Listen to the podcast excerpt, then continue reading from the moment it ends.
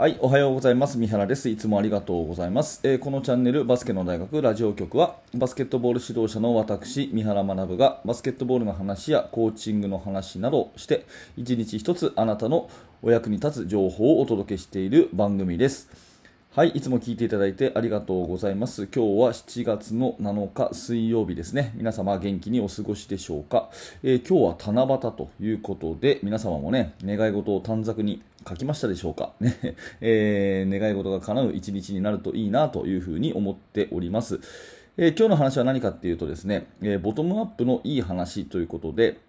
メルマガの受講者さんからいただいたね、えー、すごく素敵なエピソードをいただいたので、えー、それを紹介したいなというふうに思うんですが、えー、ちょっと前段階でね、話をさせていただくと、え私はね、高校生を教えているバスケットボールの指導者なんですね。うん、でバスケットボールというか、まあ、スポーツの現場はですね、えー、ほとんどが監督、コーチの方が、えー、生徒にああしなさい、こうしなさいというふうに指示命令だけを与える、まあ、いわゆるトップダウン型と。いうことが、えー、普通であります。でこれが、まあえーと、悪いというわけではないんですが、できることだったら、えー、生徒たちが自分たちで考えて、自分たちの意見を先生にこう上げていくと。でそれを、うん、いいね、やってみようよということで、それを表現させていくというような矢印が下から上のですね、えー、ボトムアップ型の方がいいのではないかというふうに思ってですね、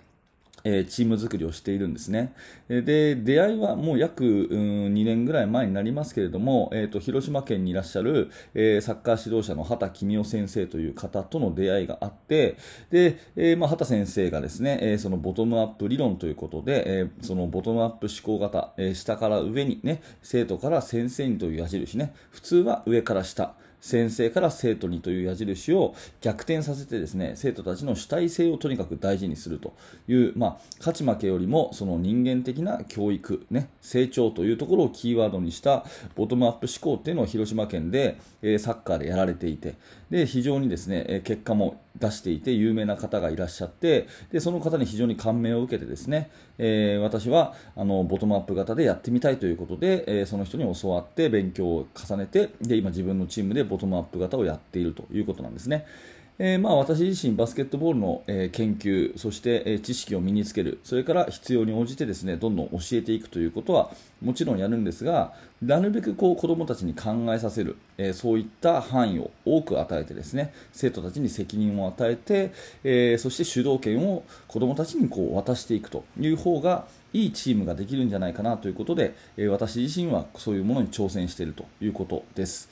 でそういったものをもとにですね情報発信をしているとえー、私も三原さんのようにボトムアップ型でやってみたいと思って始めてみましたと。本当に素晴らしい効果がありますねと。ぜひこれを続けてやってみたいです。というような、えー、意見をたくさんいただくんですね。うん、と同時にこんな時はどうしたらいいですか？というようなですね、えー、ボトムアップでやってみたいんだけれどもこういうところ悩んでます。三原さんだったらどうしますか？というようなねそういうご質問とかもメルマガの受講者さんからたくさんいただいております。で今日はそんな中でですね一つ、えー、素敵なエピソードをいただいてですねうんそれを読ませていただきたいと思います。まず最初に、えー、質問があってどんな質問かというとですね、まあ、ボトムアップ式でチーム作りに挑戦の高校生男子の指導者ですと、えー、うちの学校は、まあ、あのトップの進学校になりますということで、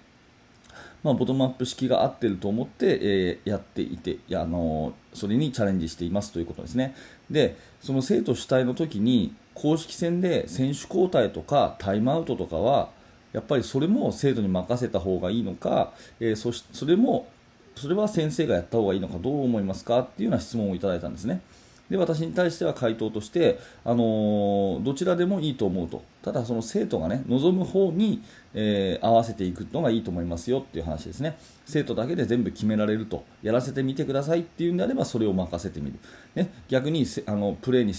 生徒がね、え試合中はプレーに集中したいのでもう采配は先生がやってくださいということであればその通りに先生がやると。責任を負ってやるというふうにどちらでもいいと思います。生徒に合わせてやっていけばいいと思いますよっていう話をしたんですね。でそれを返信したら、えー、帰ってきたエピソードがですね次のようなエピソードだったんですね、えー、メールの返信ありがとうございました。参考にさせていただきます、えー、ところで余談ですが、え今年度のインターハイ予選でこのようなことがありました。え、ボトムアップ方式でスタメンは生徒に決めさせて試合に臨みました。第2クォーターで戦況がよろしくなく2名の選手を私の判断で交代させました、えー、まあ、私っていうのはその先生ですね、えー、なんとか試合の状況は好転しました。後半3クォーターも2クォーターと同じメンバーで戦いました、えー、戦況は接戦でわずかにリードで4クォーターを迎えました。キャプテンにベンチに下がっているスタメン2人を戻すことを提案しましたが1人は同意したんですがもう1人は2クォーターで交代した選手をそのまま出すことを、えー、キャプテンが言ってきたので私はそのキャプテンの意向を尊重しました。その選手はシューターでしたがその試合ミスもなくマイナスのプレーもしなかったもののその子のシュートはほとんど入っていなかったので私としてはスタメンのシューターを戻すことを提案したわけです、えー、ところがキャプテンはその子を引き続き使ってくださいと言ってきました、えー、結果ですねゲームの終盤追いすがる相手を突き放すスリーポイントシュートをその子が4本連続で決め結果解消ができましたと、うん。えー、後でキャプテンに話を聞くと彼はいつも自主練で遅くまでスリーポイントシュートの練習をしていたのを見ていて彼を信じて継続起用をしたいしたかったのだと言ってました。改めて生徒主体の試合だったことを実感できた試合でした。今後もボトムアップでチーム作りを頑張っていきたいと思いますというこういうメールをいただいたんですね。いやこれは素晴らしいですよね。あのまあえーと、話し合いの中でいろんなことを先生が価値観を伝えてねボトムアップの良さとか、えー、そういったものを伝えた上で、まあ、選手試合の采配は先生がやるということになったんだと思うんですね。ただその中でもあの生徒の意見を、ね、十分に尊重してそしてキャプテンを信頼してですね、えー、まあ、その先生はちょっと違うなと思ったけれどもその生徒の意見でやってみたらうまくいったということですね。でこれね結果が良かったとかそういうことよりも私が思ったのはですねそのキャプテンが彼はいつも自主練習で遅くまでスリーポイントの練習をしたのを見ていて彼を信じたというここですよね。ここが素晴らしいんだと思っててでやっぱりこの先生はですね基本生徒のことが見れないんですよ。うん、あのー、もう一回言いますけど基本先生は生徒のことが見れないんですね、うん、たった1人でですね例えば30人部員がいたとしますよね。じゃたった1人でですね、えー、30人全部を見ることっていうのは、まあ、事実上不可能と。ね。えー、表面的なものしか見えないということですね。で逆に生徒同士はですねその誰がどう頑張ってるとかですね誰がどういう性格だとかあとは学校生活の面とか学校以外の生活とかですね全部ひっくるめてお互いがお互いよく知ってるんですね。だからそういう面でやっぱり子どもたちの中の感覚っていうのを大事にするとこのねスリーポイントシュートが結果入った入らないとかよりももし仮にこの試合でね、うん、入らなくて負けたとしてもですねやっぱりその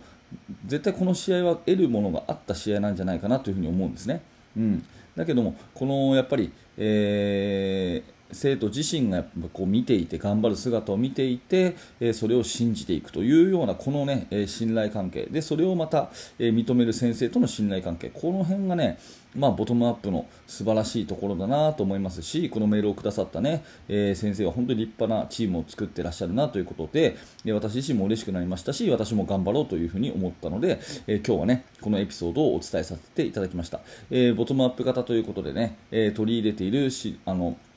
チームがね多くあの増えていることを実感していてとても嬉しく思います。もしね皆様もよろしければですね、えー、私もいろんな形で情報発信してますので、えー、そちらの方もですね、えー、チャレンジしてみてはいかがでしょうかというお話です。はい、ありがとうございました。えー、っと、このチャンネルはいつもこのような感じで、バスケットボールとか、えー、指導法についての、えー、お話を毎朝届けております。もしよかったらね、えチャンネル登録をしていただいて、また明日の放送でお会いしましょう。えそして現在ですね、えー、今日のお話であったような、えーと、メールマガジンですね、無料のメルマガ講座、こちらをやってますので、えー、こちらの方もしよかったらお気軽に登録してください。えー、動画の説明欄のところにリンクがありますので、えそちらで、え覗いてみてください。はい、最後まで、えありがとうございました。三原学でした。それではまた。